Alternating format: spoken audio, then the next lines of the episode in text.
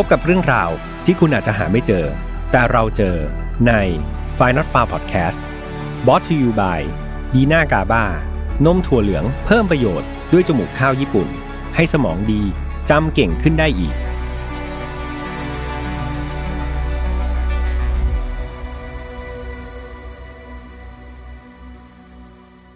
สวัสดีครับ ยินดีต้อนรับนะครับเข้าสู่ Final f a r Podcast วันนี้คุณอยู่กับผมแฮมทัชพลนะครับ เรามากันใน episode ที่ 84 แล้วนะครับ ก็เรียกว่ารวดเร็วมากๆครับ เกือบจะ 100 ตอนตอนนี้ก็พี่แฮมเองก็ตอนทำสคริปต์ก็เรียกว่าเขาได้เอาครับ เพื่อที่จะให้ถึงเลข 3 หลักนะครับ ก็คือ 100 ตอนให้ได้นะครับ ก็ หวังว่าทุกคนยังอยู่กันจนครบ 100 ตอนนะครับ แล้วก็ในตอนต่อๆไปด้วยน้อยก็อย่าเพิ่งทิ้งกันไปนะครับสำหรับใครที่เพิ่งมาเจอกันใน episode ที่ 84 นะครับอย่าลืมนะครับ เรามีอีก 83 episode ก่อนหน้านะครับ ก็สามารถที่จะไปเลือกรับชมกันได้ ส่วนตอนนี้ครับ ต้องขออนุญาตถามเพื่อนๆว่าเป็นยังไงกันบ้างครับ สุขภาพร่างกาย หรือว่าสุขภาพจิตใจเป็นอย่างไร สถานการณ์หลาย ๆ อย่างตอนที่พี่แฮมอัดเนี่ยมันค่อนข้างที่จะเหมือนเดิมครับ แต่ก็อยากจะทราบเรื่องราวของเพื่อน ๆ ว่า สามารถที่จะปรับตัวเองได้ไหมมีเทคนิคอะไรในการที่จะทำให้เราเนี่ยอยู่ในสถานการณ์แบบนี้ได้นะครับ อย่างมีความสุขที่สุดเท่าที่เราจะอพอทำได้ ยังไงก็แชร์หรือว่าคอมเมนต์กันไว้ได้นะครับ ก็เป็นสามารถที่จะเป็นประโยชน์กับเพื่อนๆหลาย ๆ คนด้วยสำหรับพี่แอนเองตอนนี้ก็ เรียกว่ายังไงเดียก็เรียกว่ามีขึ้นมีลงครับ มีทั้งช่วงที่ดีแล้วก็ช่วงที่แย่นะครับ ก็สลับสับเปลี่ยนกันไปก็เชื่อว่าหลาย ๆ คนก็จะเป็นแบบนี้ยังไงดูแลสุขภาพกันด้วยนะครับ อีกอย่างหนึ่งที่อยากจะ ฝากย้ำเตือนเพื่อนๆ ก็คือเรื่องของการเสพข่าวครับ ยังไงระมัดระวังนิดนึงครับ ตอนนี้เราต้องยอมรับเนาะโลกปัจจุบันเนี่ยเราเข้าถึงข้อมูลได้ค่อนข้างง่าย เราเสพสื่อได้ค่อนข้างง่าย แล้วเราก็สามารถที่จะส่งต่อข้อมูลเหล่านั้นได้ง่ายมากๆ ดังนั้นต้องระมัดระวังมากๆครับ มันมีทั้งเรื่องของข่าวจริง ข่าวลวงต่างๆ นานาแล้วตอนนี้เกี่ยวกับกฎหมายเกี่ยวกับทางโซเชียลก็ค่อนข้างที่จะถูกนำมาบังคับใช้อย่างเออเขาเรียกว่าอะไรอะ เห็นประสิทธิผลมากขึ้นนะครับ ดังนั้นเราจะเห็นในหลาย ๆ กรณีเลยที่จะมีการฟ้องร้องปิ่นหมิ่นประมาทกันเนาะทางโลกของโซเชียลดังนั้นก็อยากจะให้เพื่อน ๆ ระมัดระวังในการเขาเรียกว่าอะไรคิดวิเคราะห์แยกแยะข่าวต่างๆ แล้วก็การส่งต่อด้วยนะครับอย่างนี้ก็เพื่อความเป็นห่วงทั้งนั้นเลย แล้วก็ทุกครั้งนะครับก็ต้องขอบคุณเพื่อนคนนี้ครับที่ยังอยู่กับพี่แฮมอยู่ที่ช่วยเติมพลังสมอง เติมสติปัญญาให้กับ พี่แฮมแล้วก็เพื่อนๆหลายๆคนเนี่ยน่ารักมากๆคอมเมนต์มาบอกว่าเนี่ยช่วยกินดีน่ากาบ้าเห็นเห็นหน้าพี่แฮมเริ่มนึกถึงดีน่ากาบ้าแล้วก็ขอบขอบพระคุณมากๆครับหวังว่าสปอนเซอร์มาอ่านแล้วก็จะชื่นใจเหมือนกันสำหรับดีนากาบ้าครับก็จะเป็นนมถั่วเหลืองผสมจมูกข้าวญี่ปุ่นครับที่อุดมไปด้วยกาบ้า วิตามิน B12 โอเมก้า369 นะครับ มี 2 สูตรให้เพื่อนๆเลือก รับประทานกันได้นะครับ มีทั้งสูตรสีฟ้าน้ำตาลน้อย แล้วก็สูตรสีเขียวนะครับ จะเป็นรสกลมกล่อม เรียกว่าอร่อยกำลังดีเลยแหละ จากคุณประโยชน์เหล่านี้ครับ ก็จะช่วยบำรุงสมองเพื่อนๆเนาะให้สดชื่นนะครับ ได้ตลอดวันก็สามารถที่จะไปหาซื้อได้นะครับตามร้านสะดวกซื้อห้างสรรพสินค้า หรือไม่ก็เดี๋ยวเราจะแปะ ลิงก์นะครับให้เพื่อนๆสั่งออนไลน์ก็ดีนะตอนนี้ถ้าเป็นไปได้เนี่ยสั่งออนไลน์ดีกว่า พี่แฮมก็ไม่อยากให้ใครออกไปที่เสี่ยงเลยนะครับ มาเข้า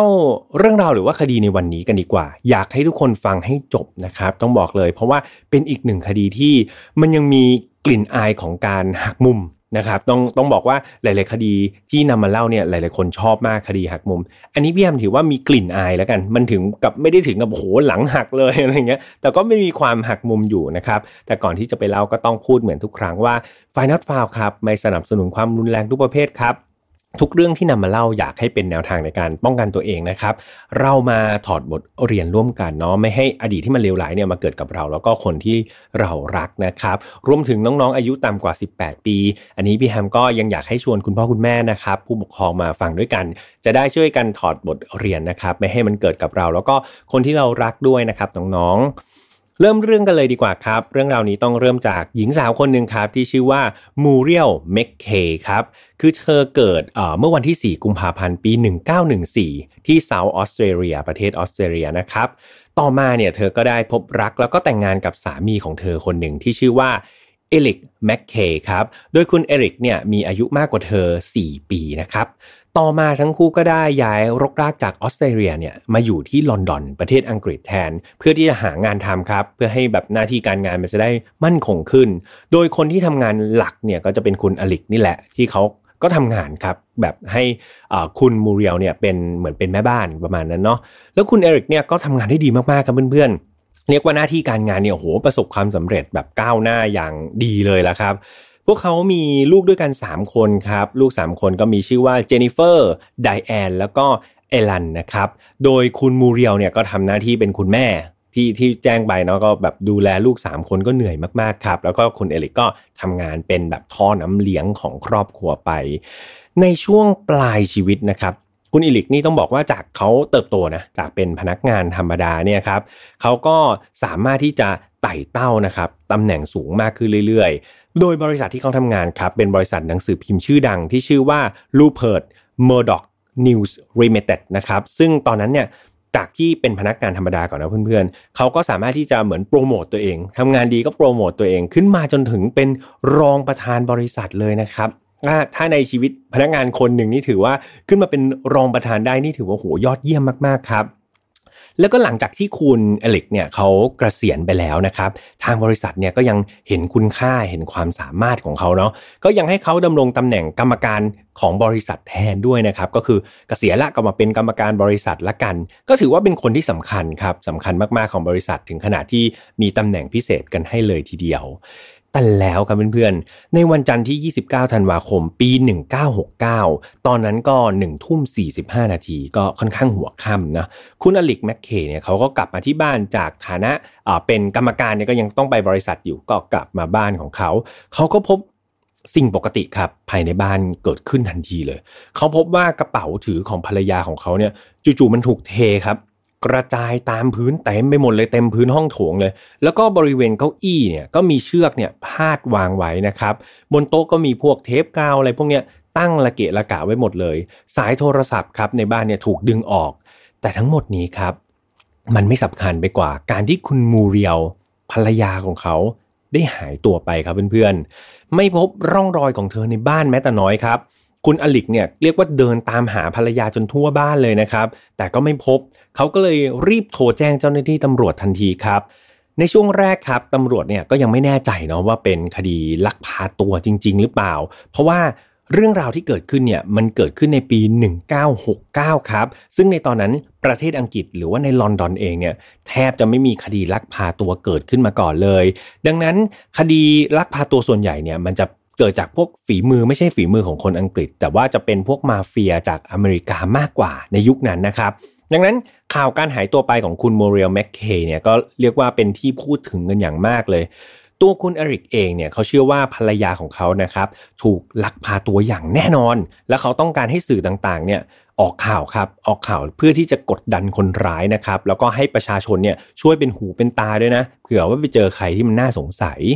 แล้วก็จำได้ใช่ไหมครับว่าคุณอริกเนี่ยเขาก็ทำงานด้านสื่อเขาเนี่ยทำงานในบริษัทหนังสือพิมพ์ ดังนั้นการแบบออกข่าวประคมข่าวในสื่อเนี่ยเป็นเรื่องที่เขาแบบถนัดแล้วก็ทำได้อย่างง่ายดายแต่ทางเจ้าหน้าที่ตำรวจครับเขาไม่คิดแบบนั้นเขาไม่เห็นด้วยครับ แถมเขายังมองว่าการที่คุณอลิกเนี่ยดูมีท่าทีที่ค่อนข้างใจเย็นนะดูไม่ตกใจดูแบบดูนิ่งๆเฉยๆอย่างเงี้ย มันน่าสงสัยมากๆครับ นั่นทำให้เจ้าหน้าที่ตำรวจเนี่ยเขาเพ่งเล็งมาที่ตัวคุณอลิกมากกว่าครับ ซึ่งเขาคาดว่าคุณอลิกเนี่ยน่าจะมีส่วนเกี่ยวข้องในการหายตัวไปของภรรยาของเขาอย่างแน่นอน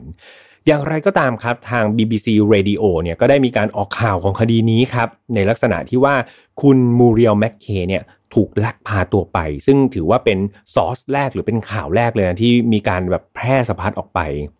ซึ่งเอาจริง ๆ ครับเพื่อนๆ ตามปกติเนี่ยมันจะยังไม่มีการออกข่าวในลักษณะนี้นะครับว่ามีเหตุเกิดการลักพาตัวไปเนี่ยเขาจะออกข่าวก็ต่อเมื่อมีคนร้ายครับ ติดต่อเข้ามายังแบบญาติของเหยื่อ หรือว่าติดต่อมายังตำรวจเท่านั้น เพื่อเป็นการแน่ใจว่าเฮ้ยมันมีคนลักพาตัวไปจริง ๆ และคนร้ายเนี่ยต้องการมีจุดประสงค์อะไรเช่นต้องการเงินต้องการ อะไรสักอย่างหนึ่งจากการลักพาตัวเหล่านั้น เขาถึงจะมีการออกข่าวนะครับ แต่ว่าทาง BBC Radio เนี่ยดันไปออกข่าวก่อนครับ ออกข่าวที่แบบคนร้ายจะติดต่อกลับมา แต่ก็เชื่อว่าคุณอิลิกครับเขาเป็นคนที่มีอิทธิพลต่อสื่อมากๆ ดังนั้นการที่ภรรยาเขาหายตัวไปเนี่ยสื่อก็เลยรีบให้ความสนใจเป็นอย่างมาก แล้วก็รีบที่จะประโคมข่าวนี้ครับ และมันก็ได้ผลครับเพื่อนๆ เพียง 15 นาทีหลังจากที่ข่าวออกไปเนี่ยปรากฏว่ามันมีโทรศัพท์ ปริศนาครับโทรเข้ามาที่บ้านของตระกูลแม็กเคทันที ปลายสายครับเพื่อนๆ พวกเขาอ้างว่าพวกเขาเนี่ยคือแก๊งมาเฟียครับจากอเมริกา แล้วก็ได้ทำการลักพาตัวคุณมูเรียลแม็กเคไปจริง ๆ นะ โดยพวกเขาครับเรียกร้องให้จ่ายเงินค่าไถ่เป็นเงินถึง 1 ล้านปอดกันเพื่อนๆ โดยบอกว่าให้หากลับมาเนี่ยมาให้พวกเขาภายในวันพุธที่ 31 ธันวาคม หรือว่า 2 วันนะครับให้หลังจากตอนที่เกิดเหตุ เงิน 1 ล้านปอนด์ครับเพื่อนๆ ในปี 1969 เนี่ย ผมไปเข้าเว็บไซต์แล้วก็เช็คค่างเงินเทียบกับปี 2012 นะ ปรากฏว่ามันสูงขึ้นไปถึง 14.2 ล้านปอนด์ครับ หรือว่าตีเป็นเงินไทยก็คือ 658 ล้านบาทครับเพื่อนๆ มันมันเยอะมากๆนะครับ 650 กว่าล้านนะครับ แน่นอนว่าเงินขนาดนี้ครับ คุณอลิกเนี่ย ไม่สามารถหามาได้อย่างแน่นอนครับ ต่อให้เขาเป็นถึงอดีตประธานบริษัทใหญ่โตเป็นแล้วก็ยังเป็นกรรมการนะแต่เงิน 650 กว่าล้านบาทนี่มันมันมากเกินไปครับ มันแทบจะเป็นไปไม่ได้เลย แต่หลังที่จากที่ข้อมูลนี้ครับไปถึงเจ้าหน้าที่ตำรวจว่าเฮ้ยมีมีคนร้ายติดต่อกลับมาเนี่ยตำรวจทำการวิเคราะห์ว่า เอาจริง ๆ แล้วนั่นอาจจะไม่ใช่คนร้ายตัวจริงครับ เขามองว่าอาจจะเป็นพวกสวมรอย หรือไม่ก็โทรมาแกล้ง แบบโทรมาล้อเล่นก็เป็นได้ นั่นเป็นเพราะว่าตำรวจเขามองถึงจุดผิดพลาดครับ อย่างที่พี่แอมบอกเพื่อนๆไปว่า เรื่องของการออกข่าวนั่นเอง คือสำนักข่าวเนี่ยเขาดันไปออกข่าวเรื่องแบบเหมือนชี้นำไปว่าเป็นการลักพาตัวก่อนนะครับ ดังนั้นคนร้ายเนี่ยหรือบางคนที่ไม่ได้เป็นคนร้ายเอาบอกได้ยินข่าวแบบเฮ้ยมันมีการลักพาตัวนี่ เขาก็เลยสวมรอยครับมาเป็นคนร้ายเนี่ยติดต่อเข้ามาเพื่อแบบที่จะเรียกทรัพย์หาตัวเอง โดยที่ตัวเองอาจจะไม่ได้ทำอะไรก็เป็นไปได้ นี่คือสิ่งที่ตำรวจวิเคราะห์นะครับ ซึ่งกลายเป็นว่าการออกข่าวเร็วเนี่ยกลายเป็นจุดผิดพลาดนะครับ ที่ทางสื่อเนี่ยทำให้คดีนี้แบบเกิดเหมือนเติดเกิดเงื่อนไขมากยิ่งขึ้นนะครับ นอกจากนี้ครับจำนวนเงินที่เรียกร้องเนี่ย เอาจริง ๆ แล้วมันดูไม่ make sense ครับ มันดูไม่สมเหตุสมผลกับการเรียกร้องคนอย่างคุณอิริกเลย คืออย่างที่บอกไปต่อให้คุณอิริกเนี่ยก็มีตำแหน่งหน้าที่ใหญ่โตแต่เงิน 600 กว่าล้านมันดูแบบเหมือนโอเวอร์ครับ มันดูแบบเหมือนเรียกร้องไปเล่นๆหรือเปล่าดูแบบน่าจะเป็นการหยอกเล่นนะครับ ดังนั้นตำรวจก็เลยเชื่อว่าสายปริศนาเนี่ยไม่น่าจะใช่ของจริงครับ แถมคำพูดหนึ่งของสายปริศนาที่โทรมาเนี่ยเขาใช้คำว่า เขาได้ลักพาตัวภรรยาของประธานบริษัทมา ซึ่งเอาจริง ๆ คุณอิลิกไม่ใช่ประธานบริษัทนะครับ แต่ว่าเป็นรองประธานบริษัทต่างหากอ่านี่ก็คือจุดน่าสังเกตที่ทางตำรวจเขาทำการวิเคราะห์ครับทั้งหมดทั้งมวลนี้ครับทางเจ้าหน้าที่ตำรวจก็เลยเชื่อว่าน่าจะเป็นการโทรมาก่อกวนแหละมากกว่าที่จะเป็นคนร้ายจริง ๆ คดีนี้ก็เลยไม่มีการคืบหน้าครับ จนกระทั่งถึงบ่ายวันที่ 31 ธันวาคม ซึ่งเอาจริง ๆ มันเป็นวันที่ครบ กำหนดแล้วจำได้ใช่ไหมครับ ที่คนสายโทรศัพท์ปริศนาโทรมา บอกว่าให้หาเงินมาให้ได้ภายในวันที่ 31ธันวาเนี่ยครับวันที่ 31ธันวาแล้วก็ได้มีจดหมายฉบับหนึ่งครับ ส่งมาที่บ้านของตระกูลแม็กเคจริง ๆ โดยมีการระบุครับว่าจดหมายฉบับนี้ส่งมาจากคุณมูเรียลแมคเคนะครับ โดยเนื้อหาในจดหมายบอกว่า อลิกที่รัก ตอนนี้ฉันถูกปิดตา โลกของฉันมันมืดไปหมด แถมฉันรู้สึกหนาวจนตัวสัน่น ฉันไม่มีแม้แต่ผ้าห่มสักผืน ได้โปรดช่วยพาฉันกลับบ้านไปหาคุณเถิด ฉันอยากพบกับคุณ อยากพบกับลูก หากคุณไม่ทำตามที่พวกเขาขอร้อง ฉันคงไม่รอดแน่ ๆ นี่คือเนื้อหานะครับในจดหมายที่มีการ อ้างว่าเป็นคุณมูเรียลเนี่ยเป็นคนส่งเข้ามาให้ คุณอลิกครับได้อ่านจดหมายฉบับนี้เสร็จเนี่ยเขาก็รีบนำมันไปให้เจ้าหน้าที่ตำรวจทันทีนะครับ พร้อมทั้งยืนยันเสียงแข็งเลยนะว่า ภรรยาของเขาเนี่ยถูกลักพาตัวไปจริง ๆ และลายมือเหล่านี้ลายมือภรรยาเขาเขาจำได้อย่างแน่นอน เขาต้องการเอาจดหมายฉบับนี้ไปออกสื่อทุกๆสำนัก นี่คือสิ่งที่คุณอลิกพูดนะครับ หลายคนอาจจะงงและสงสัยว่าเฮ้ยทำไมคุณอลิกนี่ต้องพยายามเอาออกสื่ออยู่ตลอดเวลาเลยนะ แบบนี้แบบนายอลิกอาจจะดูน่าสงสัยจริง ๆ หรือเปล่า มีแผนการอะไรจริง ๆ หรือเปล่าเขามีแผนจริง ๆ ครับเพื่อนๆและเหตุผลที่คุณอลิกต้องการทำเช่นนั้น นั่นก็เพื่อเขาต้องการใช้ช่องทางของสื่อครับ ในการติดต่อ สื่อสารและต่อรองกับคนร้ายนั่นเอง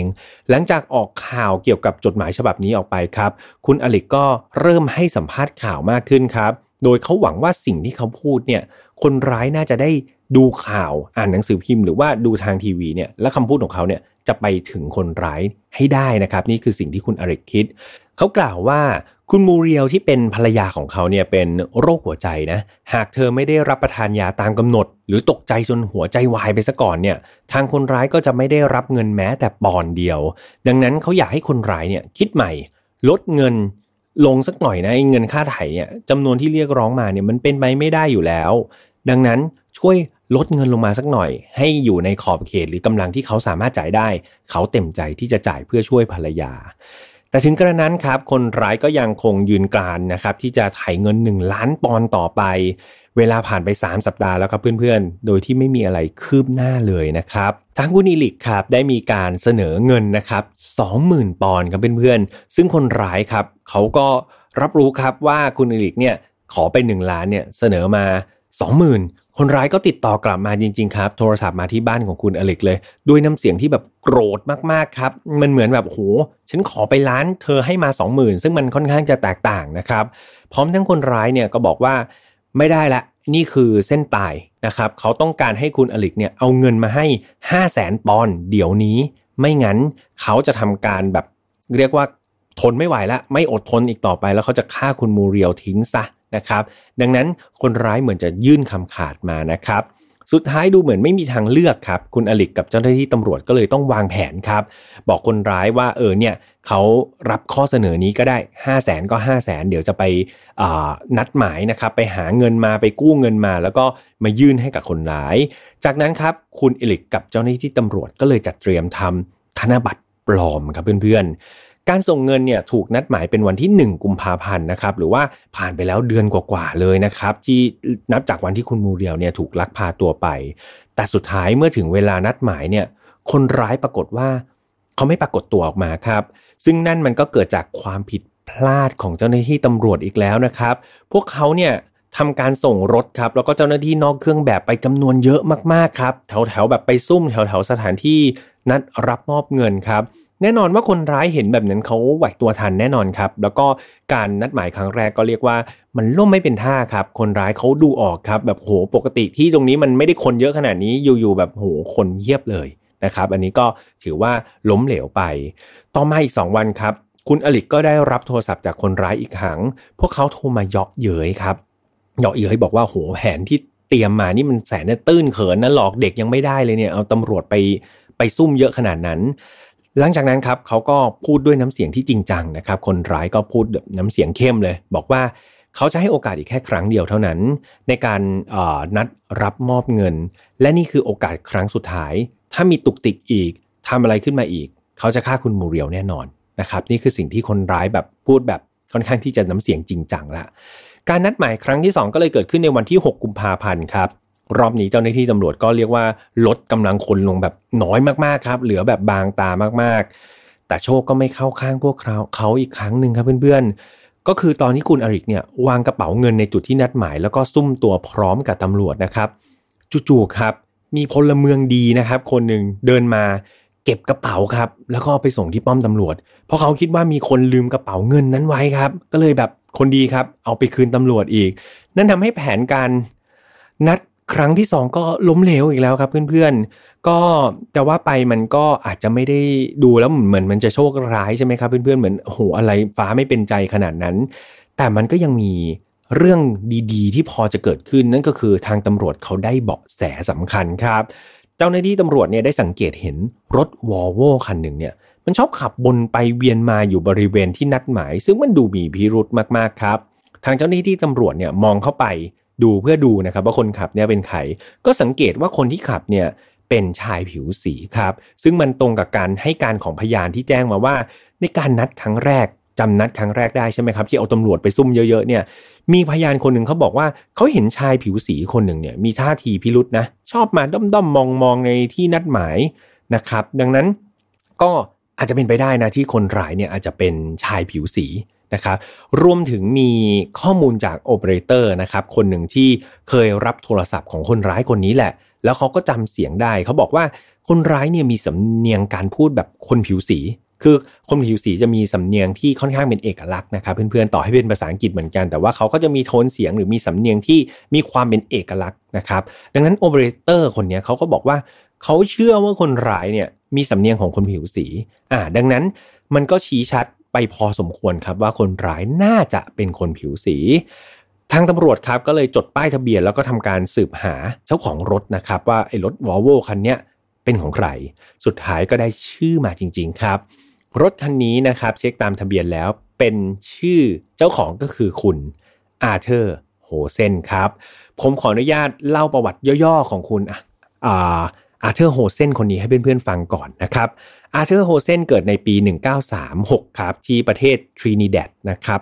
เนื่องจากครอบครัวของเขาเนี่ยค่อนข้างที่จะยากจน อาเธอร์ก็เลยอยากจะเสี่ยงโชคเนี่ยแหละย้ายรกรากเข้ามาอยู่ในลอนดอนประเทศอังกฤษ เพื่อหวังที่จะสร้างเนื้อสร้างตัว เขาเริ่มต้นจากอาชีพช่างตัดเสื้อก่อนครับ แต่การทำงานของเขาเนี่ยก็ต้องบอกว่าน่าสงสารมากๆ คือเขามักจะถูกดูถูกครับ ถูกกีดกันแล้วก็ถูกเหยียดหยามจากคน อังกฤษที่เป็นแบบคนเชื้อสายอังกฤษแท้ๆเสมอ ก็ลักษณะแบบเขาเรียกว่าอะไรครับ ก็ดูถูกเกี่ยวกับสีผิวอะไรประมาณนี้เนาะโดยคนเหล่านั้นครับก็จะค่อนข้างดูแคลนอาเธอร์ครับมองว่าเอออาเธอร์เนี่ยมาจากเชื้อชาติหรือมาจากประเทศที่ค่อนข้างยากจนเหมือนมาขอเขากินอะไรประมาณนี้ อย่างไรก็ตามครับ อาเธอร์เขาก็ไม่ได้เอาเรื่องนั้นมาใส่ใจสักเท่าไหร่ เขาก็ตั้งหน้าทั้งตาครับทำงานจนประสบความสำเร็จในที่สุด เขาทำรายได้ได้ดีมากๆครับ แต่ด้วยนิสัยอะครับเขาก็มักจะหมดไปกับการเที่ยวผับเที่ยวบาร์ซะส่วนใหญ่เลย อาเธอร์เนี่ยมักจะทำตัวเป็นคนใจใหญ่ครับ พอเวลาแบบได้เงินมาไปเที่ยวบาร์เนี่ยก็แบบโหไปเลี้ยงเหล้าคนไปเปย์สาวๆ จนหลาย ๆ คนเนี่ยเขาตั้งฉายาให้เลยนะว่า King โฮเซนนะครับโฮเซนคือนามสกุลของ ของคุณอาเธอร์คนนี้ก็บอกว่าโหเป็น king เลยนะ แบบมาอย่างราชาเลยแหละ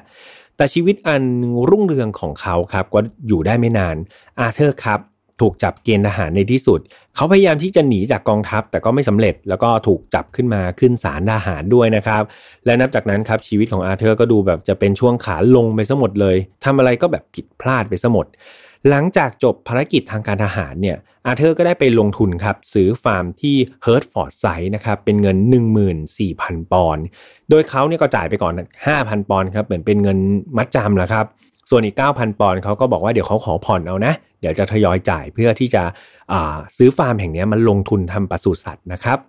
แต่ดูเหมือนการทำฟาร์มของอาเธอร์เนี่ยจะไม่ประสบความสำเร็จครับเพื่อนๆแถมเขายังมีหนี้ก้อนโตนะครับที่ต้องคอยผ่อนชำระด้วย ต่อมาเนี่ยมีชายคนหนึ่งครับมันกำลังจะมาอยู่กับเขาคนนั้นชื่อว่านีซาโมดีนโฮเซนครับนามสกุลเหมือนกัน แน่นอนครับเขาเป็นน้องชายแท้ๆของคุณอาเธอร์นั่นเอง เขาก็ต้องการออกจากทรินิแดดเนี่ยย้ายมาอยู่ที่ลอนดอนกับพี่ชายของเขา โดยตอนแรกเนี่ยเขาหวังว่าเขาอยากจะมาพึ่งพาพี่ชายครับ เขาก็หวังว่าแบบพี่ชายน่าจะแบบโหมาตั้งหลายปีแล้วน่าจะมีเงิน พอที่จะเลี้ยงดูเขาได้ เขาก็อยากจะมาอยู่กับพี่เขาครับ แต่ต้องบอกว่า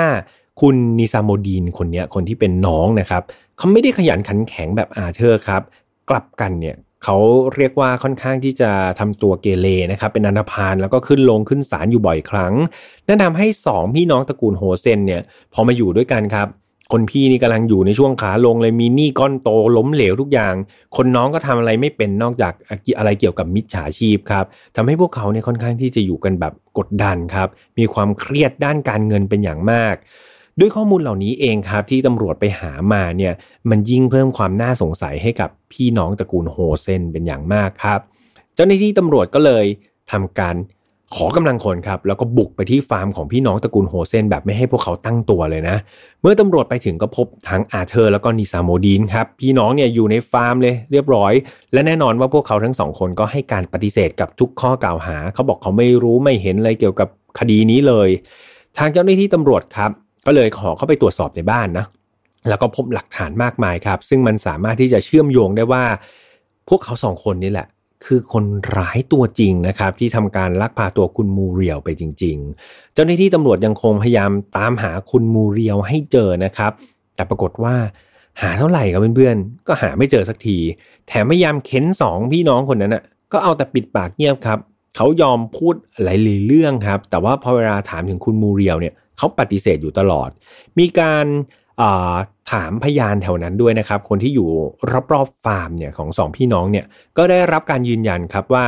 พวกเขาเนี่ยได้ยินเสียงปืนด้วยนะดังขึ้นมา2นัดในวันปีใหม่ครับจำได้ไหมครับ คุณโมเรียลถูกลักพาตัวในวันที่ 29 ธันวาคม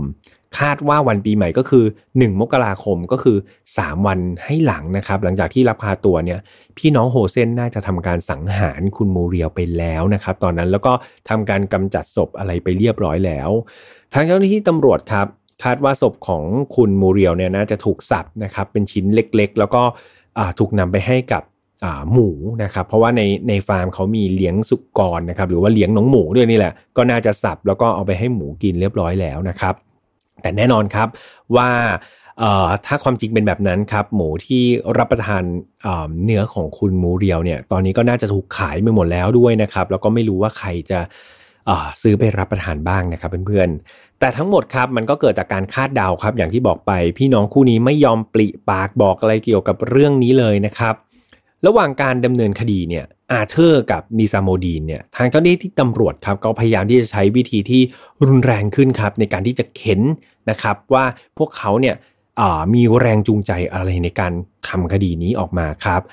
และมันก็ได้ข้อมูลที่น่าสนใจแล้วก็น่าตกใจด้วยนะครับเพื่อนๆ คือจากข้อมูลพบว่า2ผู้พี่น้องคู่นี้ครับอย่างที่บอกไปว่าเขามีปัญหาด้านการเงินอย่างหนักใช่ไหมครับ การทำฟาร์มนี้ไม่สามารถที่จะแบบเพียงพอกับการใช้หนี้สินของพวกเขาได้ พวกเขาคิดไม่ตกครับ ว่าจะใช้ชีวิตกันอย่างไรท่ามกลางหนี้ก้อนใหญ่ขนาดนี้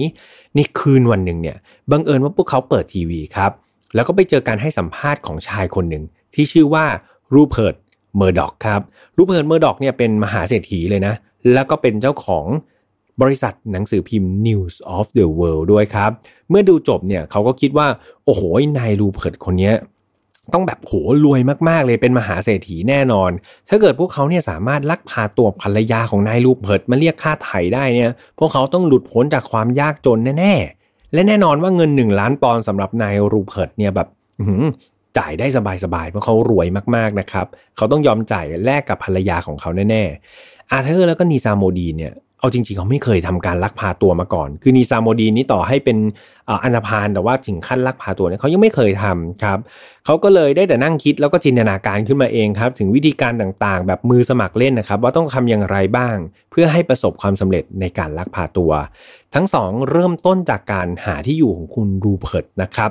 ก็หาจากสมุดโทรศัพท์ก่อนเลย แต่ปรากฏว่าไม่พบรายชื่อในสมุดโทรศัพท์ เขาก็เลยเปลี่ยนแผนครับ เขาก็เลยไปที่บริษัท News of the World แทน ก็คือเป็นบริษัทของคุณรูเพิร์ตคนนี้แหละ แล้วก็แอบไปจดทะเบียนรถครับแบบป้ายทะเบียนรถนี่แหละ ก็คือเขาเขารู้แหละว่ารถโรลส์รอยเนี่ยของ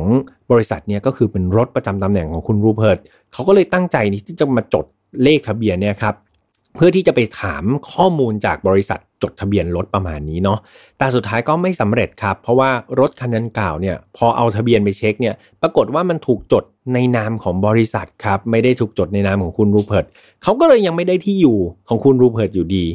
ทั้งคู่ก็ยังไม่ยอมลดละครับเพื่อนๆ พวกเขาหันมาใช้วิธีแบบเบสิกหรือว่าพื้นฐานสุดๆเลย นั่นก็คือ การไปดักรอหน้าบริษัทครับ แล้วก็สะกดรอยตามรถโรสลอยนะครับ ซึ่งคาดว่าเป็นรถของคุณลูกเหินนี่แหละ เดี๋ยวรถโรสลอยคันนี้ขับออกมา เดี๋ยวเขาขับรถตามครับ ก็จะไปถึงบ้านอย่างแน่นอน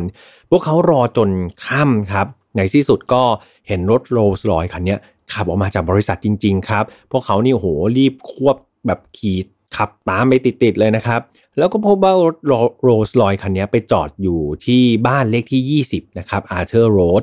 มีหญิงสาวคนหนึ่งครับ เดินลงมาจากรถนะครับ แล้วก็เข้าไปในบ้าน พวกเขานี่โหดีใจมาก เขามองว่านี่คือโอกาสทองครับ ที่จะเข้าไปลักพาตัวภรรยาของคุณรูเบิร์ตได้อย่างง่ายดายเพราะผู้หญิงลงมาคนเดียวไงครับนั้นภรรยาเขาแน่นอน แล้วก็มั่นใจอย่างแน่วแน่ว่า แผนระดับสมองเพชรของเขาเนี่ยกำลังดำเนินการไปได้ด้วยดีครับ พวกเขาบุกเข้าไปในบ้านแล้วก็ปฏิบัติภารกิจได้อย่างไร้ปัญหา เป้าหมายถูกจับขึ้นรถไปโดยที่ไม่มีใครสังเกตเห็นนะครับ แต่ทั้งหมดครับมันก็คือความผิดพลาดนั่นเองครับเพื่อนๆ เพราะหญิงสาวที่เขาได้ตัวไปเนี่ยก็คือคุณมูเรียลแมคเคที่ผมเล่าไปทั้งหมดทั้งมวลนะครับ ใช่ครับเพื่อนๆ เขาเป็นภรรยาของคุณอริกนะครับ อดีตรองประธานบริษัท ไม่ใช่ภรรยาของคุณรูเพิร์ตที่เป็นประธานบริษัทนะครับ และบ้านที่สองพี่น้องบุกเข้าไป ก็ไม่ใช่บ้านของคุณรูเพิร์ตครับ เป็นบ้านของคุณอาริกนะครับเพื่อนๆงงใช่ไหมครับ ว่าเฮ้ยมันเกิดอะไรขึ้นทำไมมันดูสับสนไปหมด มันมีเหตุผลครับ คือเหตุผลก็คือคุณรูเพิร์ตและภรรยาเนี่ยเขาไปพักร้อนพอดีครับเขาไปพักร้อนไปเที่ยวกันที่ออสเตรเลีย พวกเขาก็เลยบอกว่าอะอย่างนั้น รถประจำตำแหน่งโรสลอยคันนี้เขาให้คุณอลิกแล้วก็ภรรยายืมใช้ก่อนชั่วคราวครับเพื่อนๆ และโชคร้ายครับ ที่ดันไปเจอสองพี่น้องโฮเซนนะครับ ลักพาตัวไปก่อน โดยที่สองพี่น้องคนนั้นไม่รู้เลยนะครับ ว่าตัวเองเนี่ยลักพาตัวผิดคนครับ เขาไม่ได้ตัวภรรยาของคุณรูเพิร์ตไป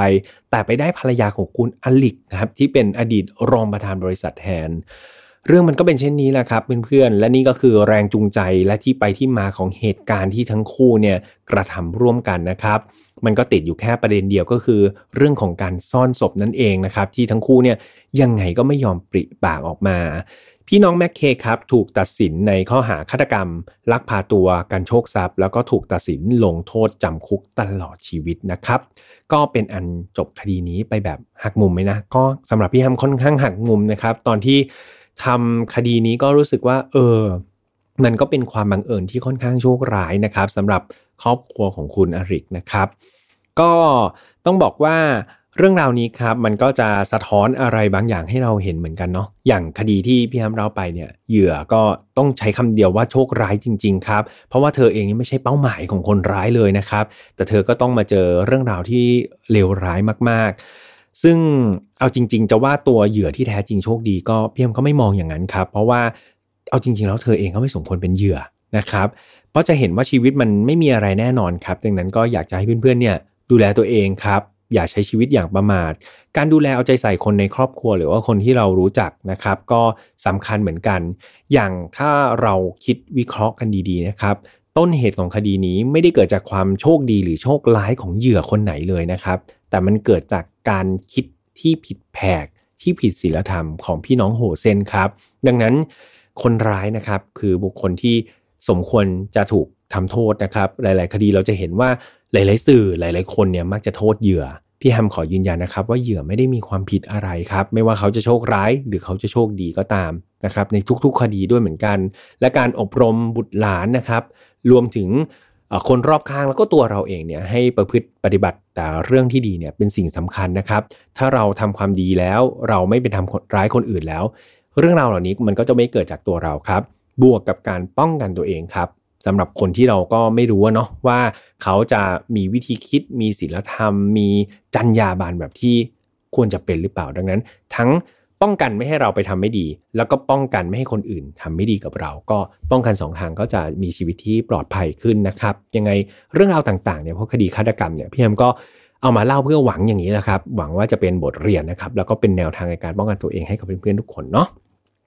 สำหรับไฟทัลฟาวครับ เราออกอากาศทุกวันอังคารทางช่อง Mission to Pluto เหมือนเดิมนะครับ ไม่ว่าจะเป็น YouTube Spotify SoundCloud Podbean Apple Podcast นะครับ แล้วเราก็ยังมีช่องแยกนะครับ โลโก้สีแดงๆ เสิร์ชไปเลยว่าฝ่ายนอตฟาวใน Spotify แล้วก็ Apple Podcast ครับ มี 2 ช่องทางนะครับ ให้เพื่อนๆ เลือกสำหรับใครที่อยากฟังไฟนอตฟาวแบบยาวๆเนาะแล้วก็อย่าลืมแฟนเพจนะครับล่าสุดเราก็มีกิจกรรมอะไรมากมาย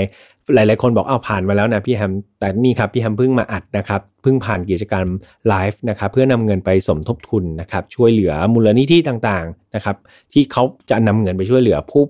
ผู้ที่ได้รับผลกระทบจากโควิด -19 อีกทีหนึ่งดังนั้นกิจกรรมดี ๆ ครับ เนื้อหาดีๆ เรื่องราวที่มีสาระและบันเทิงอยู่ในแฟนเพจของเรานะครับ Mission to Pluto ยังไงฝากเข้าไปกดไลค์กดแชร์ด้วยนะครับสำหรับวันนี้พี่แอมคงต้องลากันไปก่อน แล้วต้องขอบคุณอีกครั้งหนึ่งกับดีน่ากาบ้านะครับ ยังไงฝากเพื่อนๆ ไปสนับสนุนเพื่อนของพี่แฮมด้วยนะครับ เราก็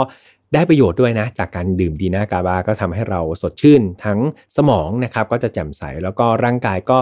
สดชื่นด้วย เพราะว่าได้รับความหวานอร่อยใช่ไหมครับบางทีพี่แฮมเครียดเนี่ย ได้ช่วยช่วยได้เยอะมากๆครับ ยังไงดูแลตัวเองดีๆนะครับ ก็เป็นห่วงในทุกๆ ครั้งที่อัดนะครับ แล้วเจอกันใหม่วันอังคารหน้าสำหรับวันนี้ลาไปก่อนสวัสดีครับ พบกับเรื่องราวที่คุณอาจจะหาไม่เจอ แต่เราเจอใน f i n a l f a r Podcast Presented by สมองดีจำเก่งขึ้นได้อีก ดื่มนมถั่วเหลือง ดีหน้ากาบ้า